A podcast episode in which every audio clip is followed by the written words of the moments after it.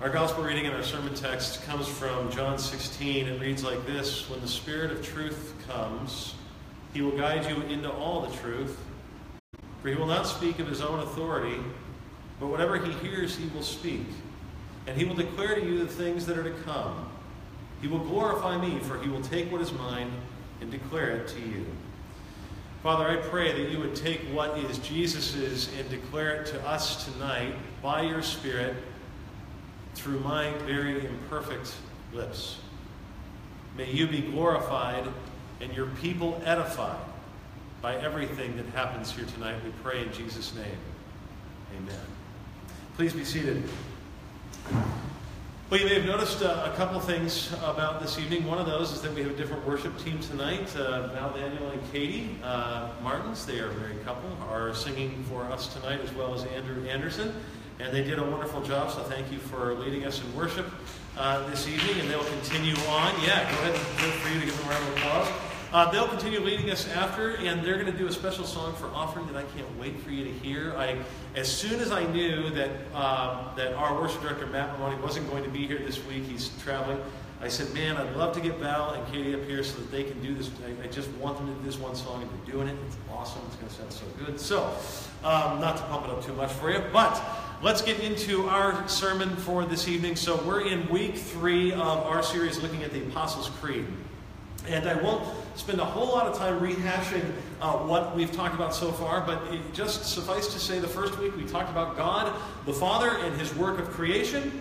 Uh, last week we talked about God the Son and his work of salvation, and this week we're talking about God the Spirit and his work of sanctification, uh, which it's a pretty fancy theological word, but that word is just another word to say God's work of setting people apart God's work of transformation in a person. In other words, if we're talking about the broad spectrum of God's creation first, we move a little bit more narrow to his salvation. Uh, how does God do the work of saving people? And now we're talking about how God does the work of changing us. He, and it's by the work of his Spirit. Now, frankly, we need an education on the work of the Spirit and on the person of the Holy Spirit because uh, I think it's pretty clear for anybody that's spent a little bit of time in the church that the Holy Spirit tends to be the person of the Trinity that there's an awful lot of confusion about. In some churches, uh, almost everything that happens is the Holy Spirit. So it, the Holy Spirit is given great, great, great, great emphasis. In other churches, the Holy Spirit is seems to be not present at all, or at least he's never spoken of. And in truth, both of those things are not the balance that Scripture gives us. And so our creed tells us a thing or two about God, the Spirit, and His work. The creed reads like this. You could follow along in your bulletin if you want to just turn the page, but you don't have to. I'll read it for you right now. Creed says, I believe in the Holy Spirit, the Holy Catholic Church, the communion of saints, the forgiveness of sins, the resurrection of the body, and the life everlasting. Amen. Pretty short, pretty succinct, pretty simple. As I said, we're going to be looking at the Spirit's work of sanctifying us, setting us apart, in the end, making us more like Jesus. And we're going to do this by seeing four, I think, facts about the Spirit as laid out in the Creed. Number one, we're going to see his identity. Number two, we're going to see his community. Number three, his methods. And number four, his goals. So let's get right into it. Who is the Holy Spirit? What is his identity? Our creed, frankly, doesn't say a whole lot. It just refers to Him as the Holy Spirit. But I think implicit in His title is a hint. He is holy. And frankly, there's only one who can truly be referred to as perfectly, righteously holy, and that is God. So I think our creed hints at it, but the fact is, the scriptures don't hint at all. The scriptures are very clear about the identity of the Spirit. In Psalm 139 that we read earlier, it says that the Spirit is omnipresent. Hebrews chapter 9 in the New Testament tells us the Spirit is eternal. 1 Corinthians 2 tells us that He is omniscient or all knowing. Uh, throughout the New Testament, the name of the Father, the Son, and the Holy Spirit are put on equal par in passages like Matthew chapter 28, the great uh, commission passage, or 1 Corinthians 12, when Paul gives sort of a benediction or a doxology, and he puts them again Father, Son, and Holy Spirit on the same level. And finally, he is quite literally named as God in Acts chapter 5, verses 3 and 4. If you want to look that up later, you can do that uh, to see that it's sort of this small little passage where the Holy Spirit and the, the name of God are used interchangeably. And it is because He is God that He can work within you to change you. Because only God has access to that which can be changed about us, namely our hearts. So, I won't spend much more time going over his identity, but it's very clear from Scripture and from historic Christianity the Holy Spirit is the third person of the Trinity of the Godhead. I don't expect you to have that fully wrapped around in your mind, but that's what we confess. Now, we've established who he is. Now we move to where the Spirit works to do his work. Where does he work to sanctify us, to cleanse us, to, to make us more and more into the image of Jesus Christ? And that is his community. The Creed makes it clear that the Spirit's work is to connect us into, quote, one holy Catholic church. Now, in case you're in case you've been coming or you're coming for the first time tonight and you heard me say Catholic and something went like, hey, wait, what does that mean? It's not Roman Catholic. We don't mean that. That's a specific church. Catholic, in its literal sense, just means universal. It's just a term for universal. Uh, but uh, it, it and, uh, and it also says that we're connected into a communion of saints. So, the Bible is abundantly clear that if you're a Christian, then you are made a part of God's church.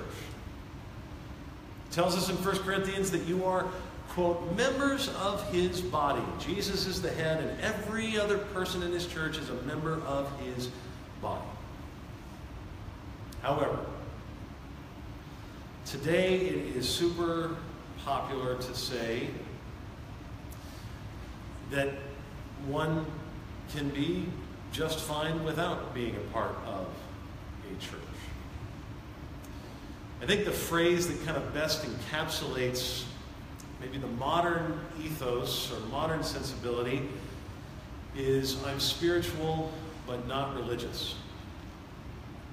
Imagine at some point or another you've heard that, maybe you've said that. Somebody asks you, you believe in God, or if you believe in something, you say, well, I'm spiritual, but not religious. And I think, especially in America, where individualistic uh, thinking is so prevalent, we're prone to thinking that spiritual things are first and foremost things that we do on our own. They're experiences that are personal to us. They're subjective. They're, they're moments. They're spontaneous things that happen to us, and no one can tell us one way or another whether they really happen or not. I think there's numerous ways the statement "I'm spiritual but not religious" religious can be interpreted, depending on who's saying it. Um, it could mean just I don't want to be lumped in with a particular religious tradition, but I do sense there's something more to the universe than just matter. It could just mean that. I mean, frankly, I mean, uh, Pew Research has done us a great service finding that over 20% of Americans now refer to themselves as, they wouldn't necessarily say this, they wouldn't necessarily call themselves nones, but approximately 20% of Americans have no religious affiliation at all. But what we also know from the data is that many of them would still very much consider themselves to be Christians or Buddhists or whatever religion they are. They just don't have a particular group that they would affiliate with. That's one way of dealing with it. But it can also mean, especially for a Christian who says it, I don't like the organized church. I don't want to be a part of it. And let's be honest. I mean, the church has given people plenty of reasons over its history to come to that conclusion at some point or another, right? I mean, we can't pretend that the church hasn't been a place that's like super stuffy. You know, I mean, like you just there's a lot of a lot of churches that have given off an air of that they're better than other people. I mean, they're just the air of self righteousness that you can get in the church. Uh, then on top of that, the hypocrisy one sees amongst the religious community. I mean, the people that are often so busy railing against everybody else's sins are later found to be participating in those very same sins. The, these are supposed to be religious leaders within the church. And so there's just some that just. Institution's broke, man. I don't want any part of it. It's just broken. Uh, a few years ago, a guy named Jefferson Bethke, Bethke uh, released a spoken word video called uh, Why I Hate Religion But Love Jesus. Some of you might remember this. I mean, it really it went viral, went kind of everywhere. The people that what, what stood out to me about that video is the people that sent the video to me, uh, first and foremost, were my agnostic and atheist friends. And they loved it. They loved it. Let me give you a sample of what he says in this little video, spoken word. He said, uh, What if I told you Jesus came to abolish religion? What if I told you voting Republican really wasn't his mission? What if I told you Republican doesn't automatically mean Christian, and just because you call some people blind doesn't automatically give you vision? I mean, if religion is so great, why has it started so many wars? Why does it build huge churches but fails to feed the poor? Tell single moms God doesn't love them if they've ever had a divorce. But in the Old Testament, God actually calls religious people whores. Religion might preach grace, but another thing they practice tend to ridicule God's people. They did it to John the Baptist. They can't fix their problems, and so they just mask it, not realizing religion's like spraying perfume on a casket. We have to acknowledge that what he's saying has some truth to it, right? I mean, it just does. There's a sense, if we talk about religion in one sense, where we go, yeah, guilty. And yet, and the author would acknowledge this, Jefferson Bethke, he said this many times on different occasions. Our creed tells us that if one is genuinely spiritual, i.e., filled with the Holy Spirit, that this will not be just some vague, sort of subjective, mystical experience, but will actually manifest itself in a number of physical, tangible ways that, frankly, are religious. In the best sense of the word. In other words, whether you recognize it or not, you have Jesus Christ as your Lord, and that means you are, you, you are His church. And the Spirit's intention is to manifest that in a real flesh and blood community of people like Epiphany Lutheran Church, or like Trinity Grace, or like Redeemer, or whatever other church you can think of in New York City here and around the world. We're intended to be together. Now, is it possible to be in a place where there's simply no churches around to be a and still be a Christian? Absolutely. Yes, that happens. Is it possible that even if there are churches around that they're all crazy? Yeah, I suppose so. It could be. That they're not preaching the truth, but, but these are exceptions and not rules. So if the Spirit is working, that manifests itself in His community, the church. That's where He's going to do His work, in the midst of other people. The midst and through other people, God begins to do His work on your life, to fix the problems that you can't fix. You need others. That leads to the third point. How then does the Spirit work to sanctify us? How does He do it? It's through other people, it's through the church. What are His methods? Well, our creed says that it happens through, quote, the forgiveness of sins. Now, this needs to be fleshed out a little bit because God doesn't merely just forgive sins. There is a, there's a method to this, there's a way He goes about doing it. And that is through the proclamation of God's Word of law and gospel, like I'm preaching to you now. Through the word that is preached, God delivers the goods to us.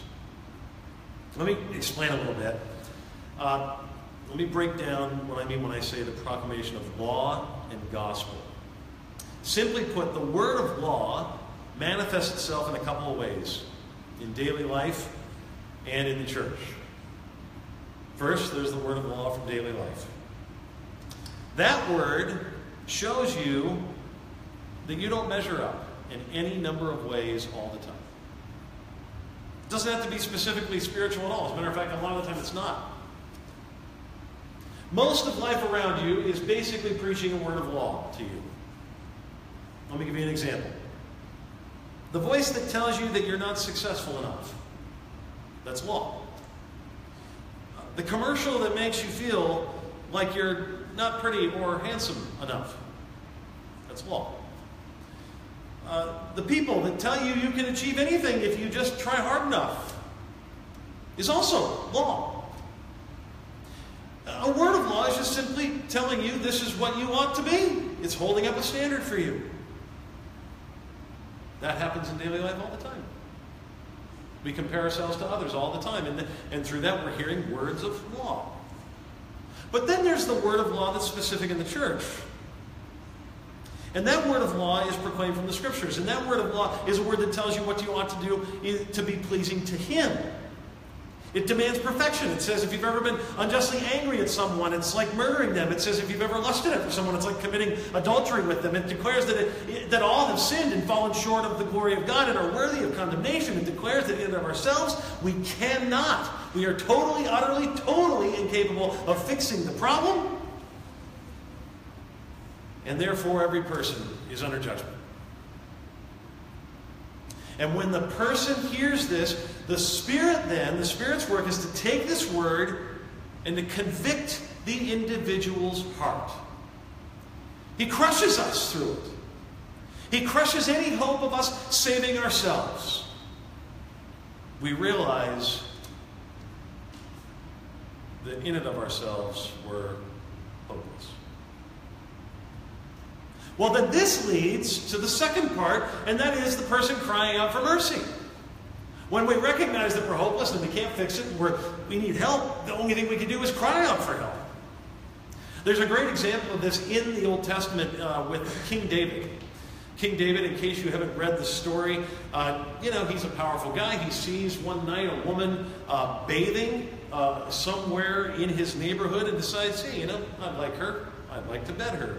And because he's the king, he basically gets what he wants back then. So she comes over, he sleeps with her, he has an affair with her. Well, she becomes pregnant. Her husband is away fighting at war for King David when this happens. And he's about to come home, and King David doesn't want her husband to find out that she's been impregnated by another man. And so, long story short, he has her husband Uriah killed murdered on the battlefield. Put in a place that he knew he would be slaughtered. And then for a little while, David was able to go on with his life as if he was going to get away with it. For a little while.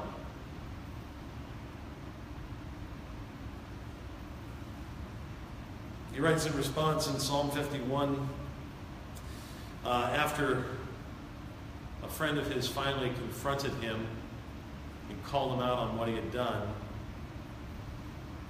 He writes, Have mercy on me, O God, according to your steadfast love.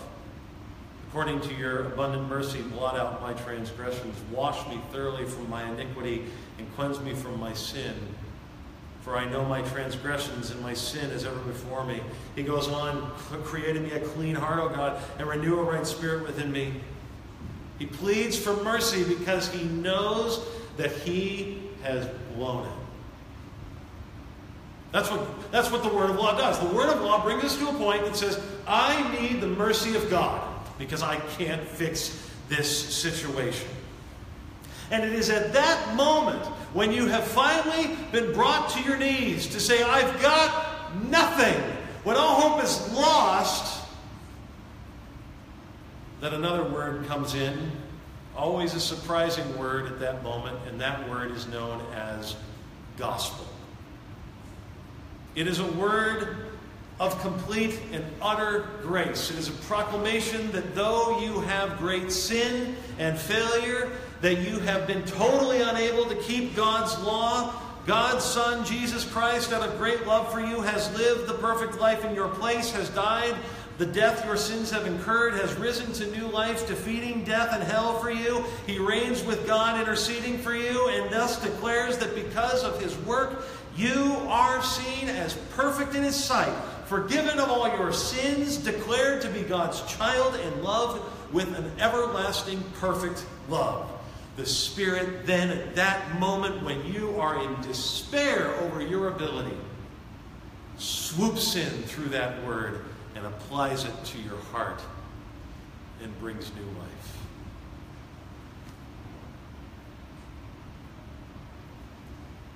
So, going back to the story with King David, Nathan just calls him out for his sin. And David simply says, I have sinned against the Lord. He just, he just comes clean. He has no response. See, there's no excuses. When the law's done its work, you don't have any excuses left. You don't say, well, you know, if, if it wasn't just for that, if they hadn't have done that, you know, if, they, if the cab driver hadn't honked you know, you just, you, you own it. You just own it. You own it. And it's right when you own it, it's right when you own it that this word immediately comes. Nathan declares to David, The Lord has put away your sin. You shall not die. That's gospel. That's good news. That is what we mean when we confess that we believe in the forgiveness of sins. That's the Spirit's work. And yet, this process of law and gospel that results in the forgiveness of sins, it really never ends for us. We, we have to go through it throughout the rest of our life because here's the thing we're still sinners. That's why each week when we gather, we take a time to confess sins and to hear a word of forgiveness from the pulpit. I get asked sometimes when people come here uh, for a few weeks why we always close with the same song. They always do this song called the Gospel Doxology. Same tune, same words, never ends, always the same every week. I'll tell you why. Because it is the Christian story in a nutshell. It is wonderfully rich with law and gospel, and we need to be reminded of it all the time. It says this Your perfect law exposes me. I feel my sin in desperate need. My best good works are powerless to satisfy your righteousness. That's law. But there is one who lived for me, his life my only victory, his death forever sealed in time, that I am his and he is mine. Gospel. Therefore, praise God from whom all blessings flow. Praise him, all creatures here below. Praise him above, you heavenly hosts. Praise Father, Son, Holy Ghost. And that leads to the last part of the Spirit's work in our creed, and that is His goals. What's He doing all this for? What's He applying forgiveness to you for? What's He working all of these things for you? Why is He doing it? Well, it's the last part of the creed. Because we believe in the resurrection of the body and the life everlasting. The Spirit's goal of all this work is that one day you would be risen from the dead and have everlasting life. That's it. The Spirit is working to make you ready for a life without end. Here's the time. You, you may have times where you doubt whether this will come to pass.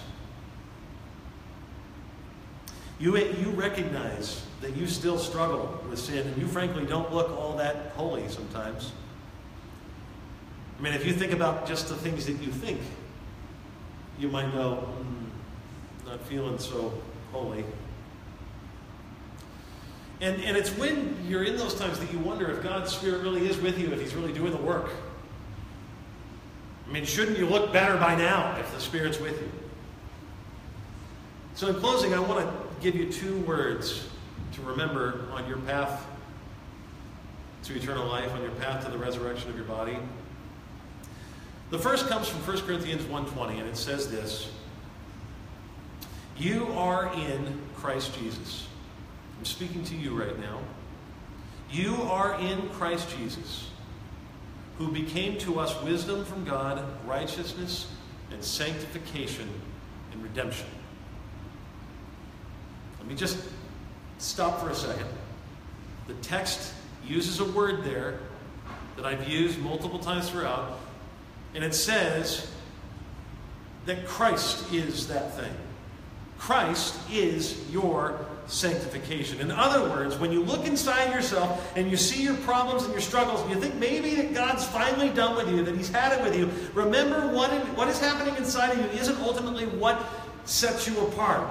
What's happening inside of you, what sets you apart for real, is found ultimately in what Jesus has done. When you struggle, remember to look to Him.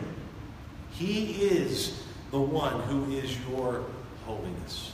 And the second word is everything. And I close with this it's everything. It is your hope on the days of despair. It is your hope when you go back to the same bad habit that you thought you had given up. It is your hope on the days when you, you lose it on someone. It is your hope on the days when you look anything but faithful in your life to God. And it is this from Philippians 1 6. I am sure of this, that he who began a good work in you will bring it to completion at the day of Jesus Christ. So, church, as the Spirit is working in you, Take comfort in knowing that He's not done. He will bring it to completion in the end. We bow before a word of prayer. Father, I ask that as we prepare now to go to the table, that you would that you would bring comfort and salve to our hearts. We pray that you would feed our faith and help us to remain faithful because you are faithful to us. Thank you, Holy Spirit, for being amongst us, for being with us, for being in us. In Jesus' name we pray. Amen. Before we do go to the table, I want to take some time just to go through our announcements for